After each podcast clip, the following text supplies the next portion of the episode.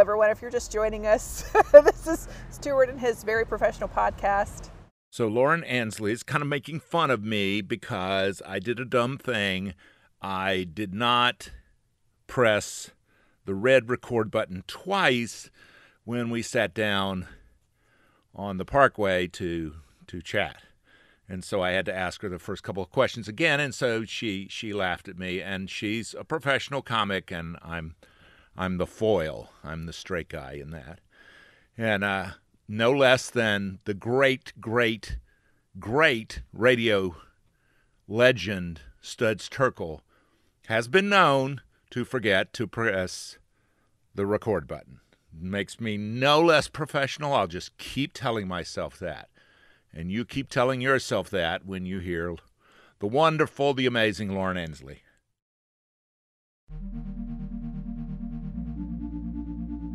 I actually went back to school and I got my MBA. And I met a man and I fell in love and I got engaged. I'm kidding, none of that happened. I was just sad for three years. This is In Her Words, a podcast from manlistening.com, featuring one man listening to the stories of real women in their own words. In Her Words, a conversation worth hearing because every woman deserves to be heard. Well, hello there. I'm Stuart Watson, and welcome to In Her Words, the podcast. I got to tell you something. My wife and I got a puppy today, and it's a cute puppy. Oh my word, is it cute! It's another Westie, another West Highland White Terrier, and we just we have puppy dust all over us, and we can't think of anything else. But I'm going to try to think about the podcast. So I did put a picture of Prince Pippin. Pippin is the new Westie, the first one not to be named for a character from It's a Wonderful Life. If anybody knows me, the first three George Bailey, Clarence Odbody, the Angel, second class, and also Zuzu of Zuzu's Petals were all from It's a Wonderful Life. Now we're going to Broadway uh, with Pippin. My wife was in a community production of Pippin a million years ago at Vanderbilt. So, anyway, uh, on to this guest who's all about joy and bringing joy, kind of like Pippin, into your life through comedy because she believes people need to laugh more. And now she's moved from the stand up mic to producing and orchestrating uh, events that make corporate gatherings A, not boring, B, memorable, and C, genuine bonding community experiences by making them entertaining. And she talks about that a little bit. And I was just privileged and pleased to talk to her, even though I had to ask the first several questions more than once. Okay. Um, ladies and gentlemen, the amazing Lauren Ansley.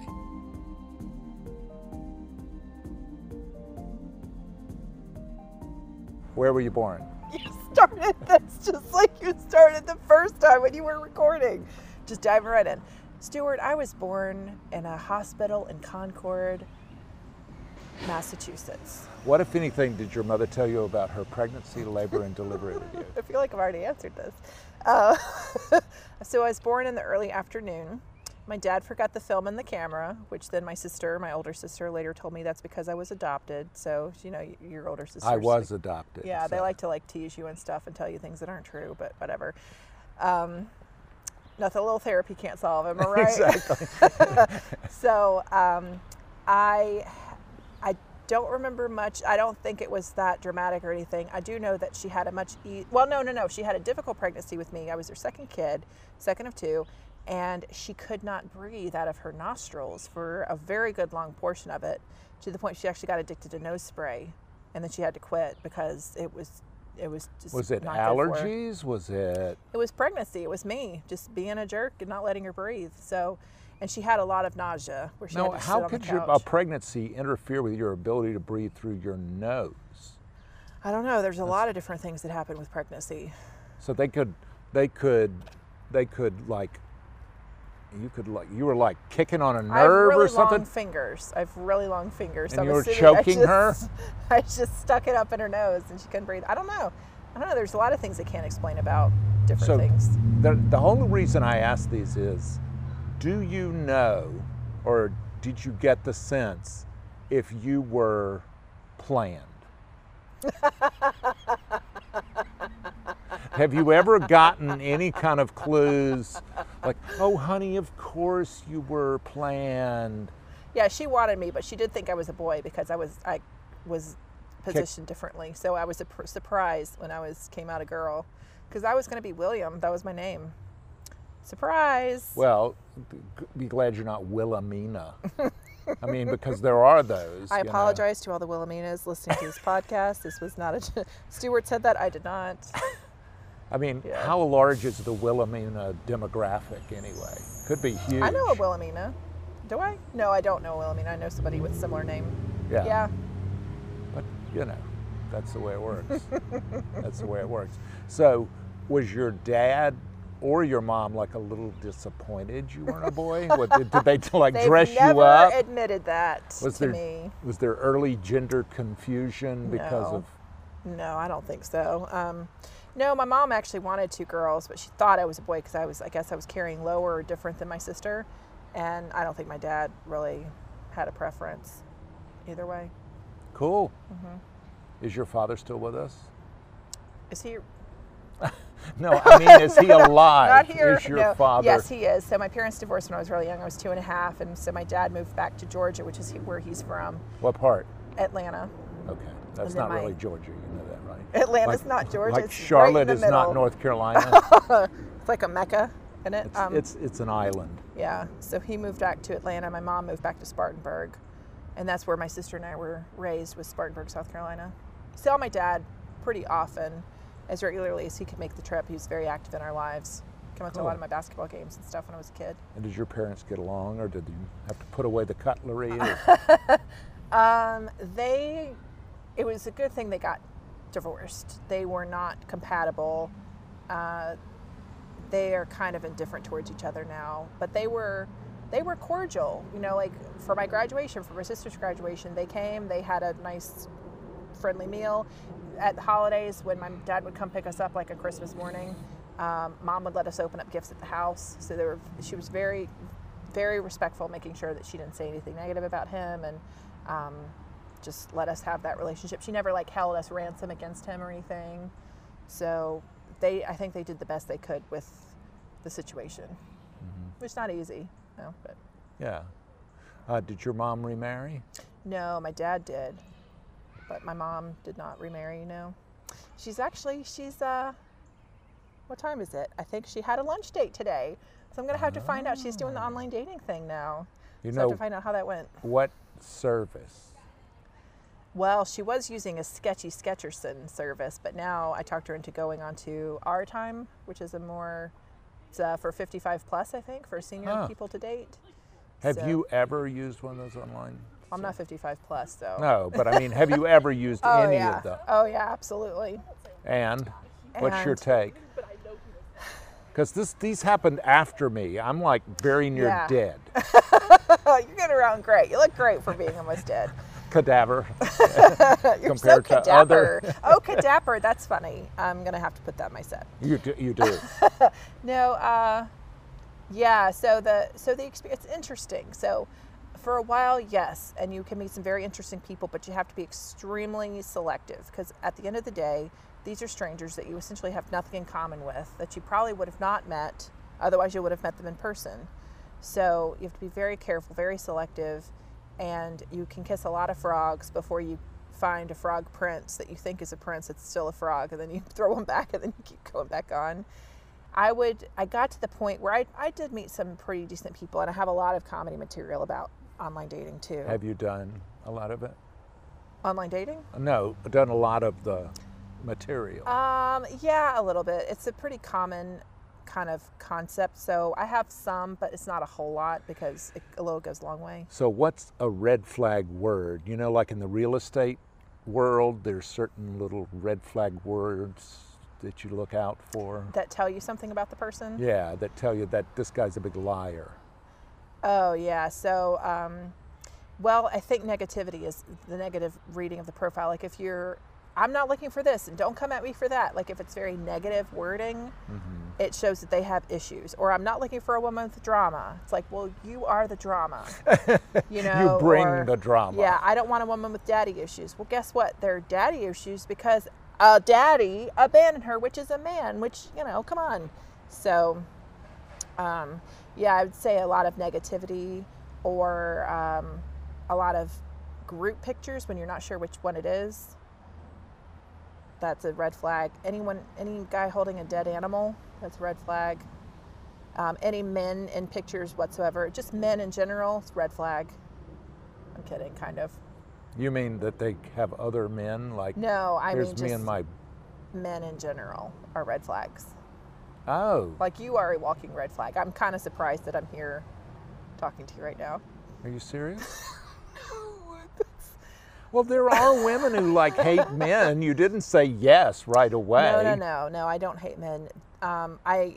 You're assuming. I guess we're. There's really good you're assuming, reasons to hate men. That's what I'm saying. Yeah. And if you didn't want to talk to me, that's it. That's you know. no, I'm kidding. I have. I have actually become a little bit more of a feminist as I've gotten older.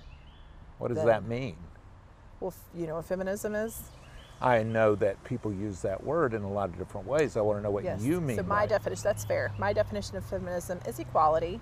Huh. just being equity, you know, um, just treated with fairness and not being considered lesser than, but being equal to or equitable. I mean, you know, like traditionally men have more testosterone than women, so you have more upper body strength than I do, unless I was like training a whole lot and you weren't. So some things are going to be easier for you than for me, but there's also going to be some things that, and this of course is just in general stereotypical gender norms. There's going to be things that I'm better at than you because I, I'm just wired that way. It might be more like empathy or things like that.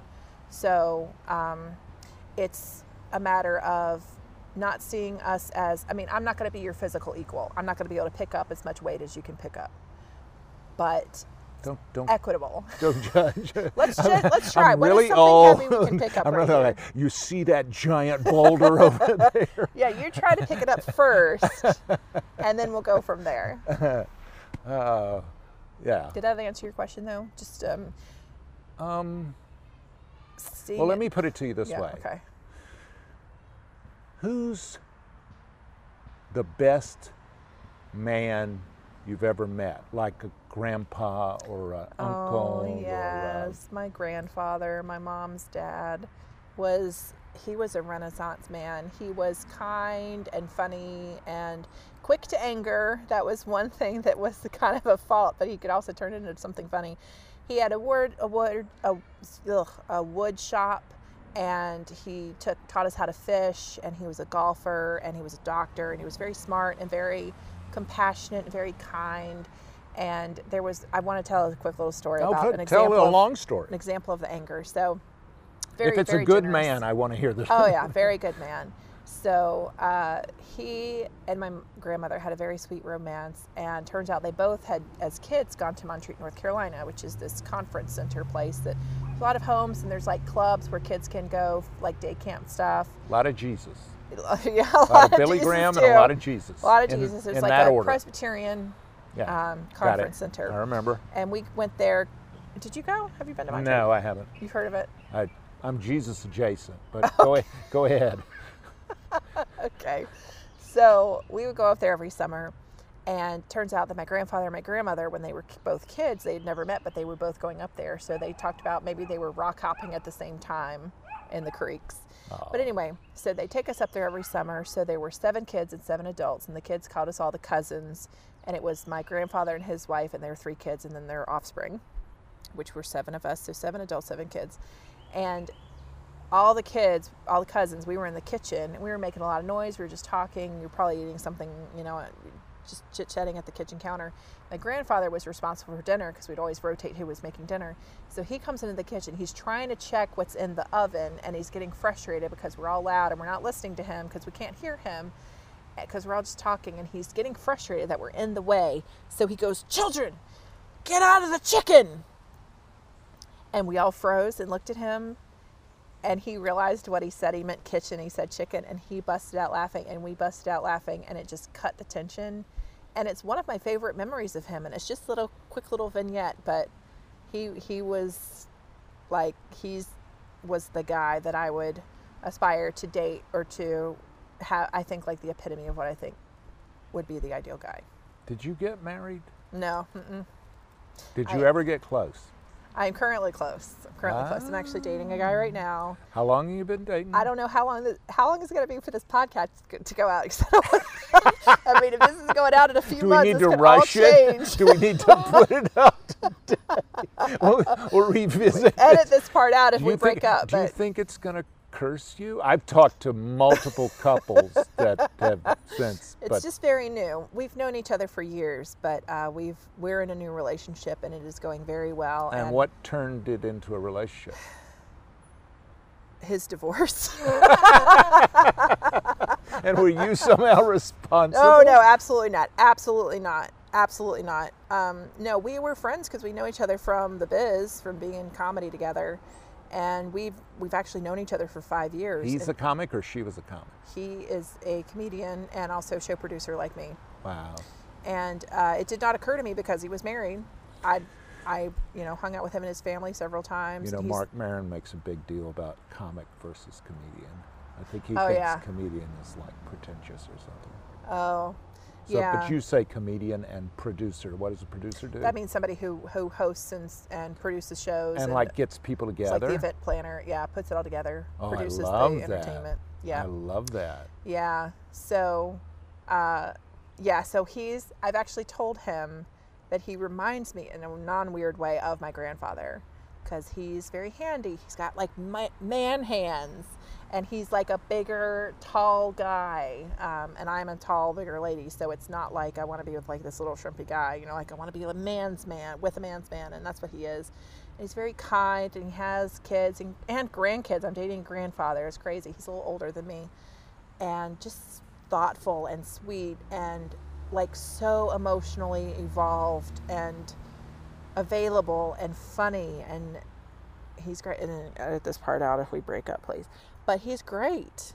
He's great and he reminds me of my grandfather again in a non-creepy way. Why in the world would you ever break up? i don't know. People break up. Yeah, people break up.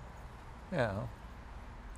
But usually, do you think that I'm going to keep saying comic because it's okay shorter? that's fine Do you think that comics have to be these damaged, broken people who are horribly, you know, psychologically disturbed?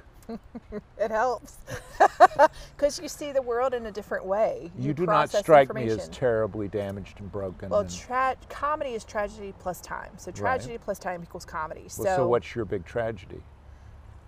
well, it's also like trauma, and it's also the way you look at things. So I think some it. It does certainly helps, but I think that um, the biggest thing when it comes in, from my point of view, from stand-up comedy or really any entertainer, is you realize that there needs to be more joy in the world. There needs to be. You can poke fun at things that are less funny in a traditional way once you have some distance from it. It helps you process. So, and it also is a common denominator. People love to laugh and they love the human condition. They love relatable humor, things that they can identify with. So, I don't necessarily have, I mean, I do have trauma. I, um, that's a whole other, that's a whole other podcast. That's not this podcast. Um, but n- not as much as other people, which I feel very fortunate about. Do you use? There's no such thing as capital T trauma and small T trauma. Mm. Um, have you used your trauma in your material at all? Oh, that's a good question. Uh, yes, but I still feel like I'm still scratching the surface. So there's this concept of finding your quote voice in comedy, and that's where you. It's like you're talking in the kitchen to friends. You're telling your story like you're talking to people that you've, you've known forever, and there's no. You're not. Where you are. You are willing to be more vulnerable. And when I first started, my comedy was very superficial. It was it was telling stories about what happened, but it wasn't talking about myself necessarily. And now I'm much more much more open and vulnerable, but I'm still there's still a lot to go. Female comics who kind of figured something out. Who, like, who, what did you figure out, and what, Like, what are you helping these women figure out? Yeah. So what I figured out is I sell a lot of tickets for comedy shows. Most of the people buying the tickets are women. The the crowds are half women. So if a man gets up on stage and it's dude, dude, dude, dude talking about their perspective, their experience, when I get up on stage, it's a breath of fresh air. Oh, finally somebody we can really identify with or like there's just a different perspective that women have that men don't have. I mean, same like there's a perspective you have that I don't have, and part of it is because your of your experience as well, a man. de- define the women's, like the women's perspective. Like, what's a woman's perspective? well, her her perspective is going to be more different from uh, in dating than a man's because stereotypically it's like, well, what are men afraid of on an online date? Um, women laughing at them, or them the women not looking like their picture, or not laughing at them, or not thinking they're funnier, or being rejected, and women are worried about being killed. It's a very different experience. You are not worried about dying going to a blind date. A woman may very well be murdered. you know, it's kind of become a cliched joke, but it's true. There's less danger for men walking across a dark parking lot than a woman. You may you may get hurt, you may um, get robbed, but women, you know, could it could be worse. I don't even do stand up that much anymore, honestly. I do more just entertainment with my corporate entertainment business. What's the difference?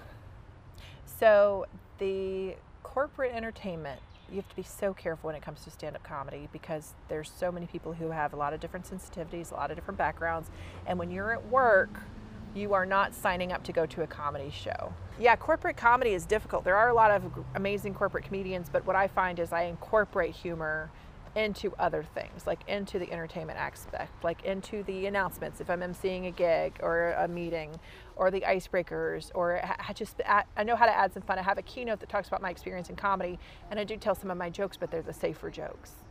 I'm not trying to offend anyone in any time I do stand up, but comedy in corporate is way different than comedy at a club.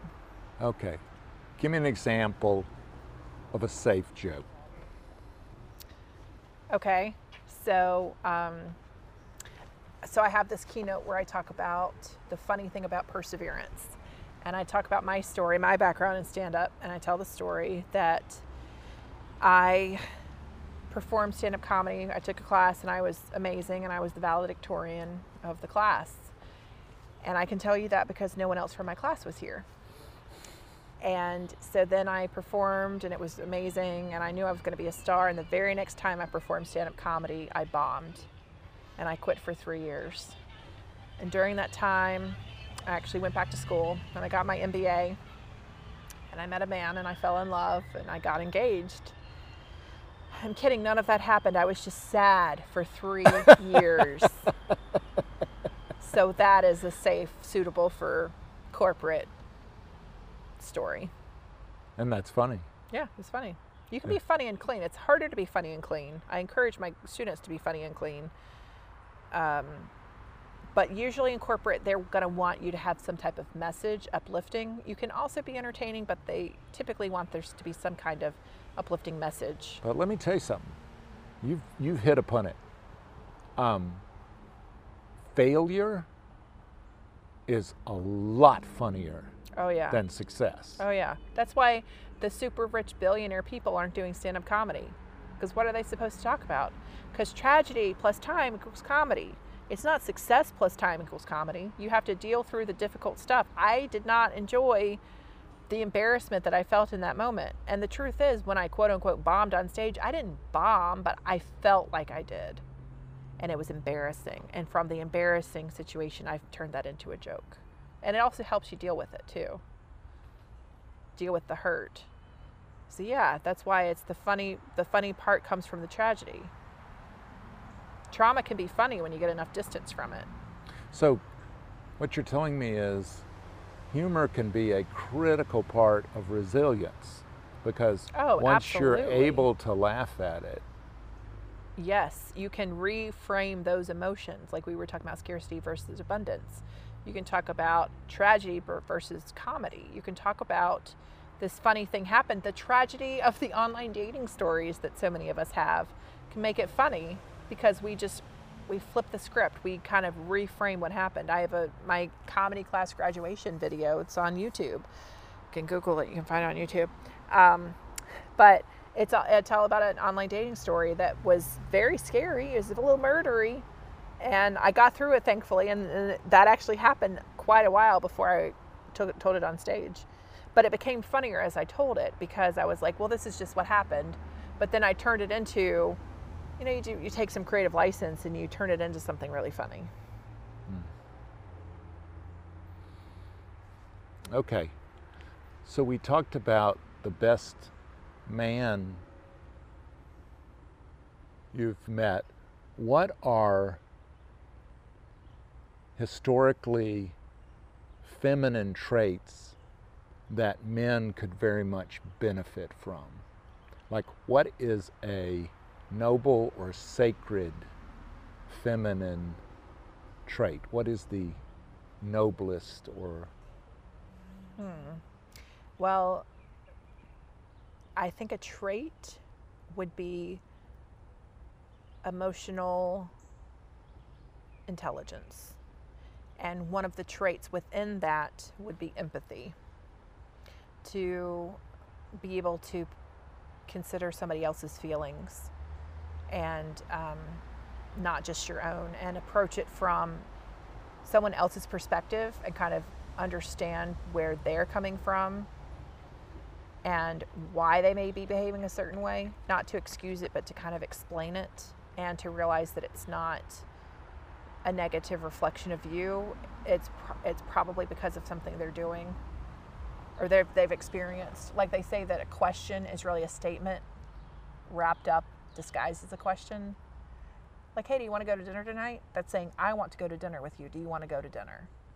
Instead of um, just having a kind of a lack of empathy.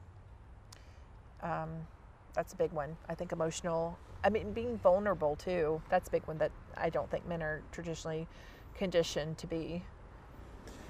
What's your mother's most noble things? What are the best things she modeled for you? The best of her? Oh wow, that's so good. I'm really close with my mom. Um, ah, where do I start? Let's see. Um, she was very resilient. She I mean, after the divorce, or was it something else? Yes, yes. So she just, I mean, the, you know, without going into a lot of the detail of, of what happened, the fact that she decided that she wanted a divorce at that time was very, was still taboo. It was early 80s, and which is a lot longer away than it sounds like. But, um, yeah, to power through, to make, I mean, with two young kids, a five year old and a two and a half year old, to make that decision, to know she could do it, and to not ever feel sorry for herself, to just, this is, this is what it is, this is the choice that I'm making, and here's where we are, and absolutely being resilient and persevering. And um, you know, back in that day, in those days, her plan was she went, she got a master's, she was a speech therapist, but that was to fall back on after being a housewife. You know, but she ended up needing it and using it. And then she became the lead therapist of her district and worked for the um, for the school system for her whole career and um, is living off of her own retirement that she got from this job. So it wasn't necessary to be the housewife and to, you know, it- her reality just changed. And she just changed with it. She rolled with the punches. She's had some medical issues and she's like, okay, well, I'll take care of it. She's never been a woe is me, feeling sorry for herself. She's just adapted amazingly. So you were never out there looking for a man to take care of you. Never, never. So this guy that I'm seeing now, um, first of all, it's a miracle I'm even in a relationship because I'm more not than in, more out than in. But he said um, one thing that he likes about me is I'm not, I don't need him. Not I want him. Yeah. yeah. I want to be successful in my own right. I don't want to rely on anybody else. I want to do it for myself. I'm doing it for myself. Not the plus one. Yeah. I like that. Yep. Um, I'll be a plus one. I'll support, but I don't want to rely on somebody else to that for my entire life. You know, that's just not how I am. Um, what did your sister, what did you learn from your sister? What are the best attributes? Well, she is an engineer and she's very book smart and very technically smart. And I think what I learned from her is I am not that. We're very different. You have your own values. Yeah. You have your own. Yeah, and that that's okay. Yeah, you don't Um, have to compare. Yeah, so I've I I'm not jealous of my sister. We've led different different lives. You know, she's married and has a kid and has a profession and I am not married. I don't have any children and I don't know what I want to be when I grow up, but I'm on You've my got your profession. You're an Yeah. entrepreneur. Yeah. But I never thought I never thought of that. That's where I'm the black sheep of the family because that that's not at least on my mom's side that's not something anybody ever did. It was you have a profession, you go to school for it. Everybody goes to college. Very very privileged that way. Then everybody has their profession and that's what you do for the rest of your professional career. It's not you quit your job and sell your house and start your own comedy production company full time. you know that you don't do that. That's not done. You've hemmed me in a box here. and that box is you won't talk about trauma. and but when I talk about comedy as a way of talking about you as a human being, you're like, "Oh, I thought you were supposed to listen to me."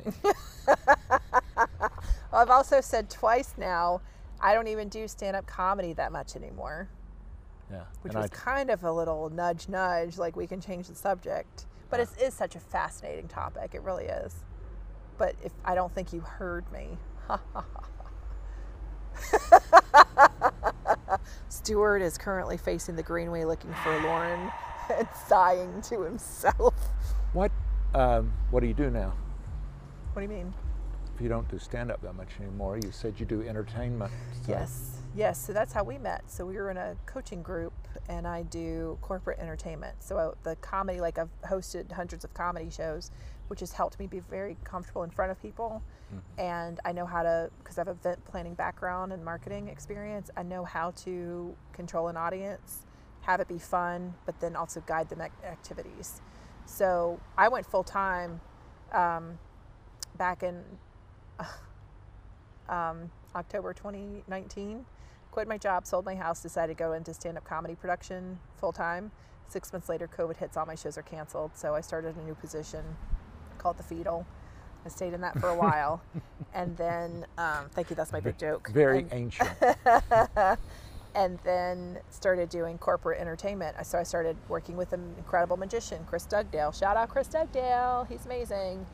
And I started working with a DJ, DJ Jeff with Soulful Sounds, and a, yeah. all these entertainers that I started partnering with. need to join the squad because TJ. Oh yeah, yeah, yeah, yeah. So he did the. I referred him to um, the Goal Summit, Yeah. and that's and how he you got were there. with Lauren. Yeah, and you, I was there. You were the kickoff, and Don was there. Yep, he was great too.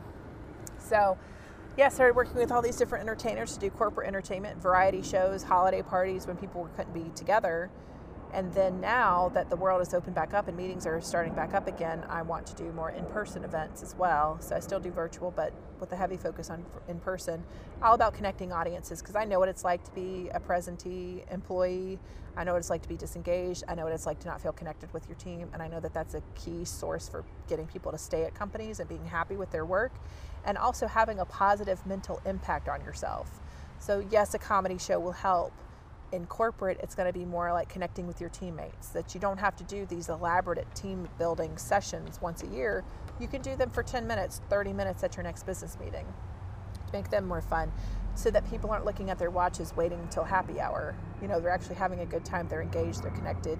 And then that connection that you foster at this business meeting continues on into their working together. So they're happy, they're not getting burnt out, the company is successful, everybody wins. So that's where my passion is, is to do that.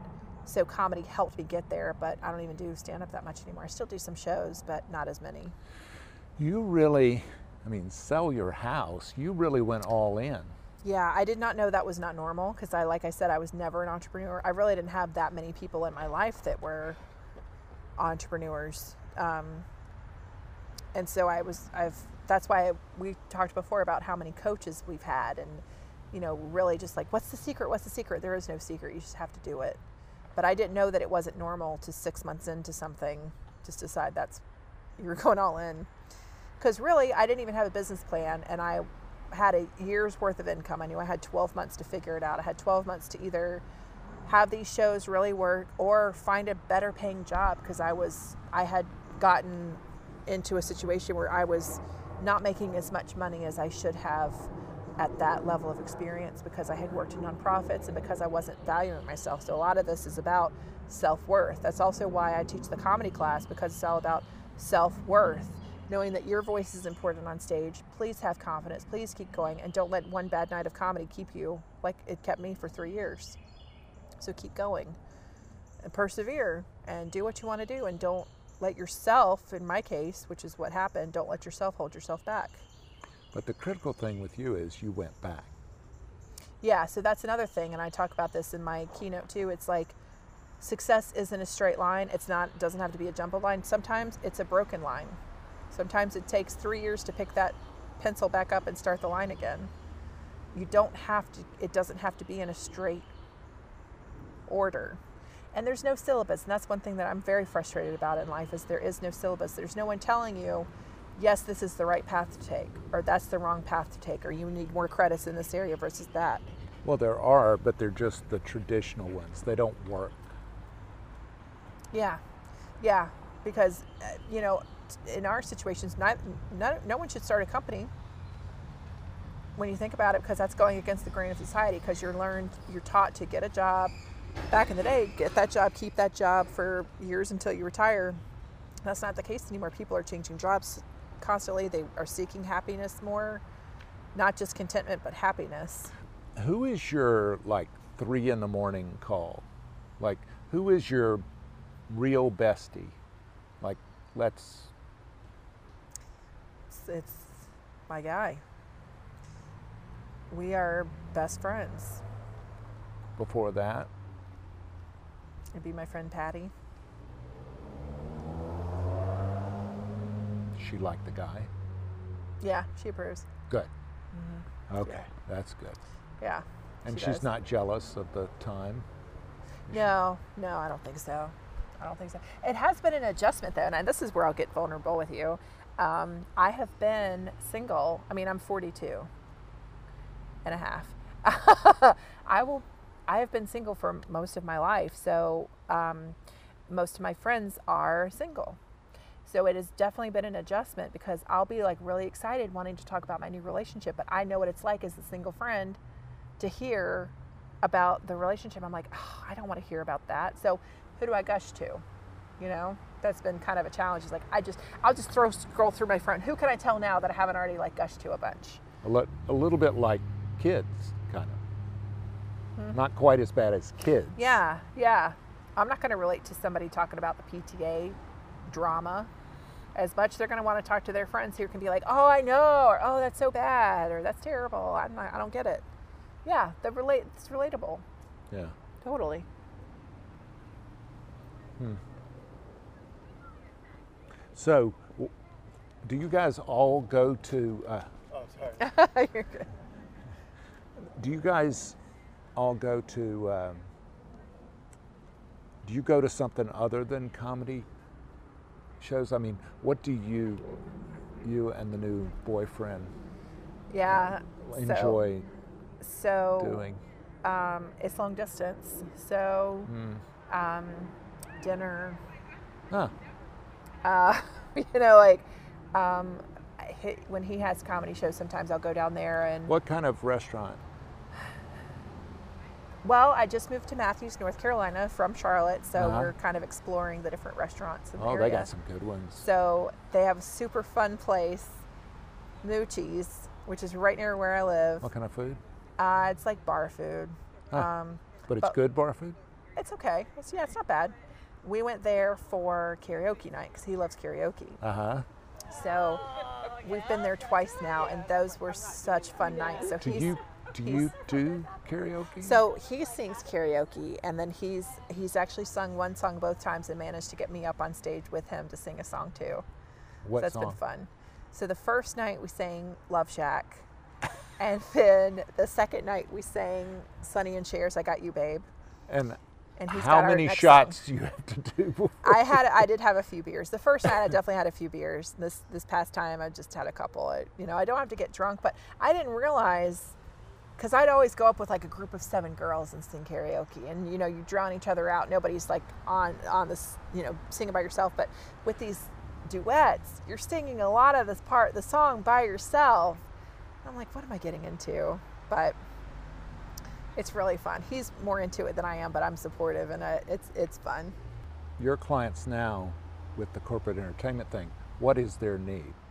Their need is to help their audiences to connect with each other, to have fun at the meeting, Which to is still be employees. Taken, yes, yes, to still be taken seriously, but to have a good time. Like I've had companies uh, do uh, get up. I've had people from companies get up on stage wearing wigs and sunglasses and lip sync at 10 o'clock in the morning at a business meeting.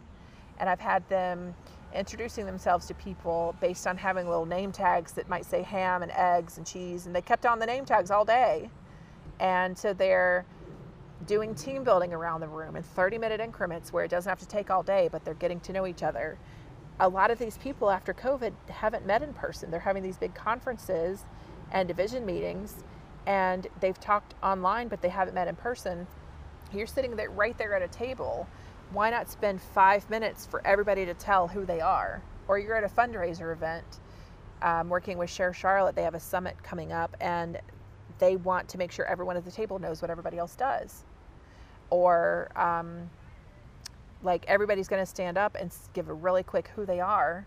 I've done speed networking so you can know who how you can help someone else and refine your message your elevator pitch so yeah it's them connecting but then also feeling um, like a part of the team you know so that after they leave this meeting they'll have that shortcut abbreviated inside joke to talk with each other about or they'll have the pictures for their holiday party you know from the memories that they had of this business meeting that turned into be really fun and when you laugh, you also remember better. That's like the Super Bowl commercials. You remember the funny ones. You know, humor helps you remember things. So when you're training, add some levity, gamify it, and it helps the information stick better. If we got struck by lightning today and the only thing that survived was this little piece of digital audio, what is your legacy? Oh my gosh, that's such a good. I'm looking at the sky, see if there's any clouds. That's a really good question. I think um, I want to actually tell a story, and this this is not my own story, but I think it has so much power. Uh, it's the starfish story. So imagine there's the kid on a beach, the tide is going out, and he, he or she picks up a starfish and puts it into the ocean. Have you heard this story? And an adult comes walking down on the beach and sees the kid pick a starfish up and put it in the water and stops the kid and says, Look at all the starfish on the beach. And you look and you see there's hundreds of starfish that have washed up on the beach. What are you doing? And the little kid says, Well, I'm saving the starfish. Puts another starfish in the ocean. And the adult says, Well, look at the beach. You can't possibly make a difference. There's too many, too many stranded. Kid picks up another starfish, puts it in the water, and points to it, says, I made a difference to that one. And I have literal goosebumps every look at this You every time i tell this story it means so much because you do not know what type of impact you can have on somebody else's life you do not know what type of day they're having what struggles they're having if you can create a more positive moment a gratitude moment an appreciation just a lift in their day an extra smile that they wouldn't have had you don't know what kind of ripple effect that can have in their life and I want to be someone who truly helps other people connect and have more joy in their lives. And if you can have that kind of impact, I strongly encourage. Also, one other side note when you give someone a compliment, it re- triggers a reward part of the person's brain receiving the compliment. Same thing happens to you. So when you make somebody else's day better, even with the simple compliment, you're also making yourself better. You're yourself feel better. So I think we just we just need more joy and laughter and positivity in our lives and any way that you can help create that in other people will benefit everyone. Lauren Ansley, thank you. Thank you, Stuart. I appreciate you. You can find Lauren Ansley all around. It's A N S L E Y. A N S L E Y. Lauren Ansley. And I had a lot of fun. And this conversation went on for twice as long as you heard because I asked her about all these kind of comics until she was completely sick of it. And we're not going to use the podcast to talk about a whole bunch of other people. And I just got, you know, I just wanted to pick her brain about a whole bunch of people. So don't worry about that. Focus on her. She's amazing. Thank you, Lauren. In Her Words is a production of the Queen City Podcast Network in cooperation with Balto Creative Media. Allison Andrews at Andrews Creative, Rachel Clapp Miller, and Roshonda Pratt are developmental producers. Sally Higgins at Higgins and Owens tries to keep us legal. Our music is A Day at the Park by the group Pictures of the Floating World. Your announcer is Catherine Smith. That's me. If you like what you hear, please subscribe and take a moment to rate and review. It really helps others find us. If you love us, go to our Patreon page at patreon.com. Look for Man Listening, one word, no spaces. A small investment makes a big difference in lifting up the voices of women. A huge shout out and thank you to everyone who has supported this podcast for the very beginning as we come up on three and one half years. Unbelievable as we close in on 180 continuous episodes, never missing a week and never repeating an episode. I'm very proud of that. Thank you all. Thank you for your support. We believe one voice can change the conversation. Thanks so much.